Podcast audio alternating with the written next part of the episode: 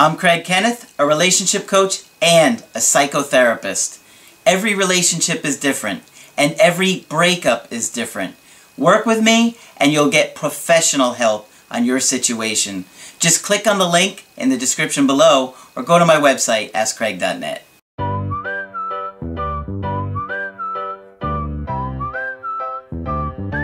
Hi there, I'm Coach Craig Kenneth, and in this video, I'm going to be talking to you about not ready for a relationship. Well, if you're going through a breakup, one of the things that you're probably hearing or trying to assess is whether or not your ex or the person you've been dating is ready for a relationship. And sometimes they'll tell you they're not, they can't do it, and it can be very, very difficult to hear and to accept. You've been in a relationship with them for a while, so you're wondering, well, how come all of a sudden now you can't do this? Well, it's really complicated, and there is a lot to a relationship. Okay, so obviously, I always talk about attachment and how our early attachments that we formed with our caregivers has a direct correlation with our romantic relationships. So, if you have somebody, or maybe yourself, that didn't bond and really connect and fall in love with your parents when you're little in those first couple years of life, it's going to be very difficult to do that with anybody else.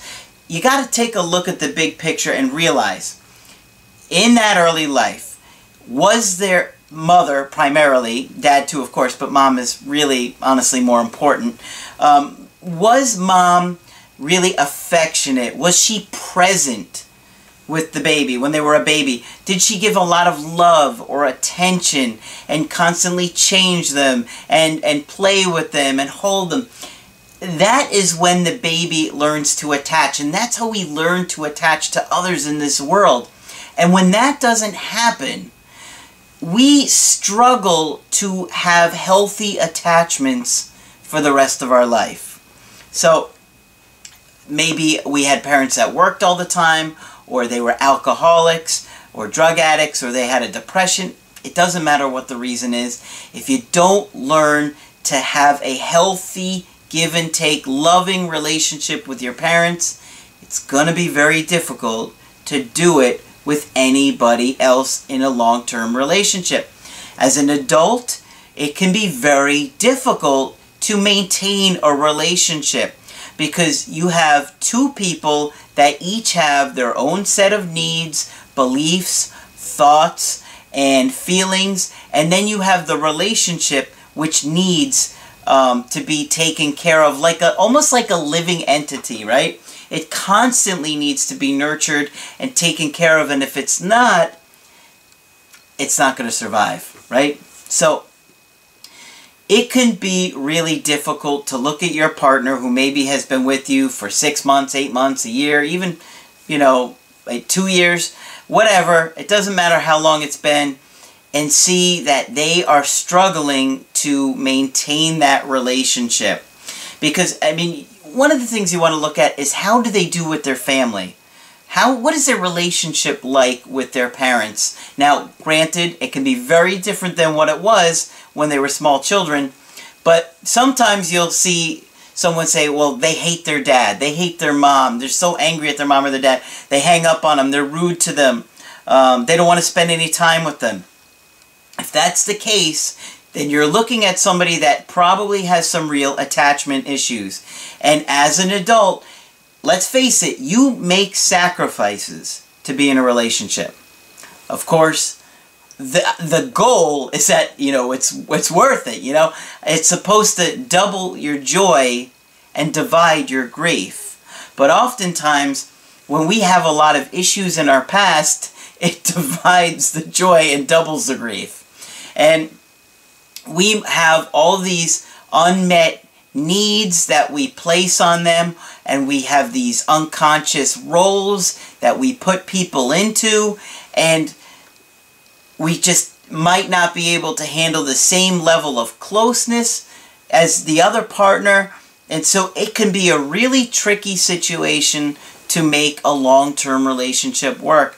And oftentimes what we do is we start to become negative with our partner and it's really a way to manipulate them.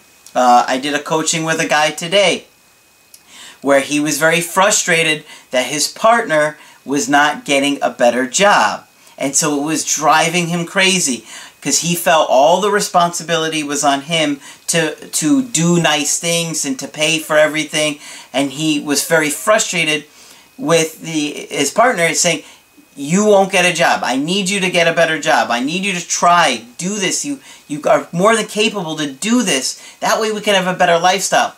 Well, that was a big part of the problem. Um, but what happened is is that when he was in that situation, getting frustrated disappointed, hurt. He felt like his partner wasn't doing what they could to better the relationship and he didn't feel cared about. So, what did he do? He wound up breaking up with his partner because he was so frustrated with the situation. He didn't want the relationship to end, but he wasn't getting what he wanted, so it was a manipulation right? Trying to manipulate the other person. I'm going to end this relationship, not because I don't love you, but because you won't do what I want. And we tend to unconsciously do these things all the time with our partner. We don't realize it. There's so much that goes on in our unconscious that we are unaware of. And so you know, if you start to become negative with your partner, it's you're trying to negate them. You're trying to dominate them. You are trying to take over them and you don't care that it's like you're imposing on them and you're trying to be bigger and make them smaller. Well, when you do that, they don't feel safe. As a matter of fact, it feels like physical pain. It feels like they're dying because you are trying to negate their very existence. That is why it is very, very important to make your partner feel safe in a relationship. And I'm not just talking about physical safety, where of, of course that's very important, but I'm talking about emotionally safe, where they can say to you, hey, this is bothering me, or they can do the things they want to do. They can go out with their friends and you trust them. When you have that jealousy or that anger, you are going to be uh, controlling and manipulative. You may start blowing up their phone. Where are you? Who are you with? What are you doing? And then your effort of trying to pull them close to you winds up pushing them away. So there is tremendous amount of uh, skill an ability to attach and to uh, feel safe with your partner and to be accepting of your partner and to love your partner. It takes a lot to make a long-term relationship work. And as many of you guys are finding out, you weren't doing those things in your relationship. Now you're beating yourself up and you're saying to yourself, I wish I had found your channel sooner. I wish I had talked with you sooner. Well, that's why I'm here to try and help you correct these things, look at your situation, help you out, and give you feedback that's going to help you grow and make long-lasting changes. And you might not have been ready for the relationship, and you may be saying to yourself, I want that relationship, I need that, but you might not have been ready. What is your relationship like with your friends? How well do you get along with other people? How well do you get along with your boss? How well do you get along with your parents? How well did you get along with your other partners? Did they break up with you?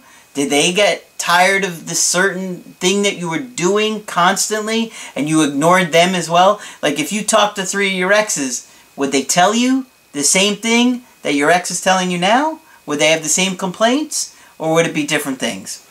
Something to think about.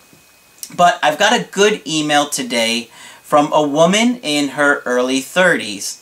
And she was dating a guy that was roughly the same age, on and off, for two years. Okay? Now, the breakup was about nine months ago, uh, and this is what she said. I met Brandon when I was dating an extremely emotionally abusive ex. I didn't like Brandon when I met him. He ended up being really sweet, would always talk to me at parties while my ex ignored me. would always have wine put outside, aside for me at his house, would always take care of me while out. This friendship went on for about a year and a half before I broke up with my ex. It wasn't sexual or romantic, although I did start to develop strong feelings for him. So you can see that this guy, Brandon, was treating her very well. The ex was treating her awful. So she started to develop feelings for him. And that seems, you know, like she was getting neglected for a long time. So of course, someone's treating her good. And even though, you know, she didn't cheat, she was probably thinking, why am I settling for this when this guy's treating me so much better? As far as his parents go, he always said how much he loved his mom and respected his dad. His dad was extremely high ranked in the military. I think his parents were somewhat negligent and were extremely strict with him. Both Brandon and his brother appear to have avoidant attachment styles.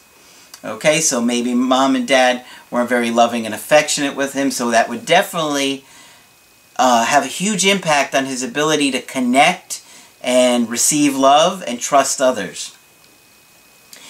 He claimed I had communication issues. However, when issues came up, he wouldn't answer my phone calls or respond to my texts or emails, giving no opportunity to contact him. So maybe he was doing a little projecting there, right? If you think about it, he's saying, you don't know how to communicate. But then, problem comes up, and he's not the one that's able to communicate. So it sounds like he might have been getting mad at her for his behavior. I was extremely hurt by the breakups. Tried to send a few messages and emails to figure out what was going on that upset him. He never responded, so I would go no contact for several months until he contacted me again begging for me to take him back. So as you can see, there's been more than one breakup and he doesn't communicate like an adult. He vanished on her for months and then all of a sudden he begs to please take me back. I mean, that's this is not a good sign of somebody that could do a relationship. His main thing is that we have to communicate more. And he had to set aside time for us. He is an extreme workaholic. Alright, so this is where she gets to, into a bit of a narrative, okay? She says, Hi Craig, first of all, I want to thank you for all the wonderful videos you put out every week. I try to listen to at least one each day. That's it, one a day? Could do better than that. It was really encouraged, or it has really encouraged me to be the best version of myself and helps ease my anxiety when I have man troubles. I've been dating Brandon on and off for two years. The first time we dated, it was for six months. He was an unappreciative boyfriend. He never took me out, was rarely engaged when we spoke, and frequently blew me off. Wow, sounds wonderful. I can see why you liked him a lot. I went above and beyond and was always cooking for him and planning dates for us. I took him to Vegas, paying the bulk of the expense. So you can see that she is very invested in him. At least this was the first time they started dating. Doing everything to try and please him, take care of him, and he's disengaged, neglecting her, and, you know, just kind of going for the ride. She's invested, he's not. The entire trip, we did everything he wanted, but did very few of my activities. Despite that, we had a lot of fun together. He then traveled for a couple of months. He came home right before Valentine's Day. So I asked him if we could celebrate it since we hadn't seen each other in months. He declined and insulted me heavily. Okay, so this is a problem. You haven't seen this guy in months. I think it's more than reasonable to say, can we spend Valentine's together? And not only does he decline, but he insults you? Not a good sign. At that point, I snapped and told him to F off. He threw several insults at me, at which point we were done. And I could see why you were done with that because he's gone for a while. You make a simple request to do something for Valentine's Day, and instead you get declined and insulted. Five months later, he contacted me. And by the way, see that right there? Five months later, he contacted me. Just wanted to point that out for all you guys that never think your ex is going to come back. And you say, oh, it's been three months, it's been four months. Here we go, five months later. He told me he loved me, he messed up severely, and begged for forgiveness. I agreed to meet him for coffee. Sparks flew, and we reunited. This time, he was a better boyfriend. He was far more attentive to me, made sure to set aside a date night each week, although I planned it, and he always said he loved me. We went to New Orleans, and it was the best trip either of us had. He discussed timelines with me when we would get engaged, get married, and have kids. Then, as suddenly as it started, he withdrew completely. What do you think is going on there? I'll tell you in a minute. He started trying to pick fights. My best friend from high school was visiting me for the weekend, and he expected me to ditch her on our girls' night to go to his house. I told him I couldn't do that, and he would have to wait an hour or so. I could make sure she was settled. He then completely ghosted me. Wow. So, all of a sudden, he's saying, I want to have kids with you. I want to have a family with you. I want to do all of this amazing stuff with you. And then he withdraws and starts fighting her. Well, what I think happened with this guy is he probably fantasized about doing all of those things with her. Then when it came out of his mouth and he started to think about it, he th thought to himself, I, I don't want that. Or this guy's not very conscious of his internal thoughts, at least that's the vibe that I get. So he probably was just feeling scared and just vanished, right? He ghosted her. Four months after the ghosting, I ran into him and completely told him off. Good for you. I don't blame you. He begged for forgiveness. I missed him and decided to give him a chance. This time around, he was extremely attentive, took me on dates, spent most nights at my house, he even introduced me to his friends and coworkers as the love of his life and his future wife. Oh boy, here we go again. Everything was amazing. Then, as suddenly as it started, it ended. Out of the blue, he ghosted me again. No fight, no warning, nothing. I would have been so mad I, I just, I, I would never want to talk to this guy again. I mean, how, how could he continue? This is not the first, it's like the third time he's done this. It has been nine months and he has started desperately contacting me. He hasn't done any work on himself. He hasn't been to a counselor for his PTSD. I'm suspicious he might have a prescription drug addiction. Okay, so we've got major issues here. Two major issues here. PTSD and prescription drug addiction. And my guess is that your hunch is probably right. Um, so, he hasn't worked on himself. He's showing no ability to act like an adult. And what makes you think he's going to do anything differently if you give him another chance. He's going to wind up doing that same thing to you again. I have been going to counseling, bought a house, got a puppy, and went on international trips. Good for you. I love him, but I haven't done all of this self-work to revert back to somebody who will just ghost me. I tried really hard to be a great girlfriend to him, and ultimately, he would self-sabotage the relationship when it reached a new level. And there is no indication at this point that he's going to change. None whatsoever. Um, if anything, now that you are suspecting that he's got some kind of addiction, it should be a major red flag that chances are it'll be worse. I told him if he ever had any chance of getting back together with me, he had to see a counselor every week. We would need to go to couples counseling every other week. We would need to plan weekly date nights and no sex until I felt I could trust him again. The problem is, I don't know if this pattern can be broken. I've given him a few days to think about it, but I don't know if this is going to be enough to fix our relationship issues. Do you think this relationship is salvageable? Are there any other things I should be requesting from him instead? The love is there, and I know he's never cheated on me. I just don't know what to do. Okay, well, uh, you've got some major, major obstacles here. He probably has a prescription drug addiction, and he definitely has a trauma. So,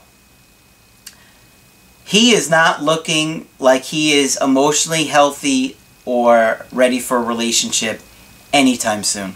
He's got to deal with the um, trauma and the drug addiction, maybe simultaneously, but those are major, major issues. I don't know what he saw, uh, if he saw a lot of, uh, you know, combat or, you know, people dying or what maybe he saw.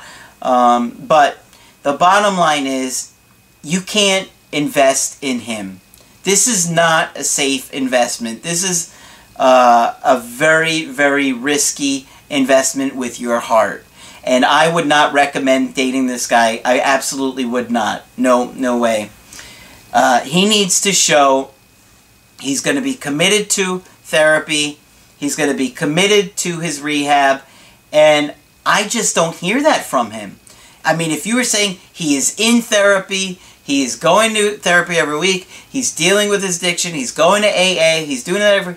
Even then, it's a long shot. Because you're at an age where you're probably going to want to start a family soon.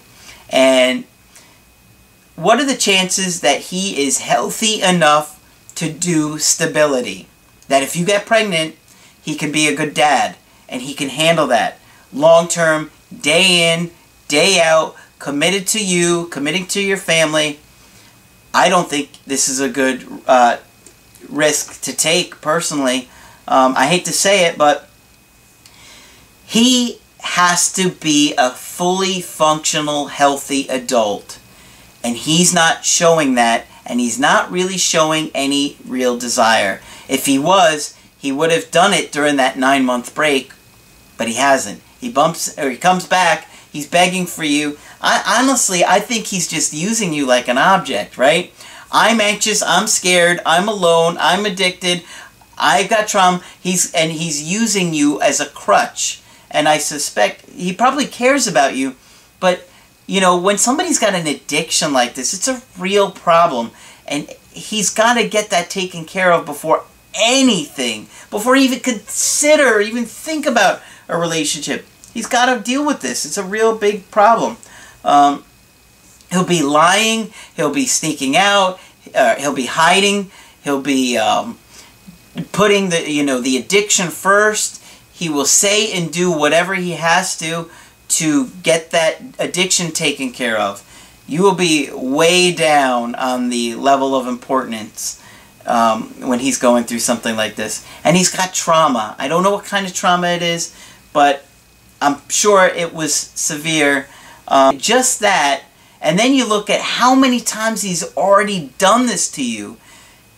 No explanation, no fight, I mean, he just vanishes for months at a time, and then he thinks he can come back into your life like nothing and just convince you to take you back.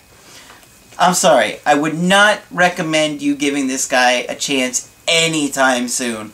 Even with the therapy, even with the couples counseling, he, he's still got a long way to go before he gets there. And you really don't want to put your life on hold. And because the other thing is, even if he does this, even if he's in therapy for six months and does get rid of the addiction, who's to say that two years later he's not going to go back to it?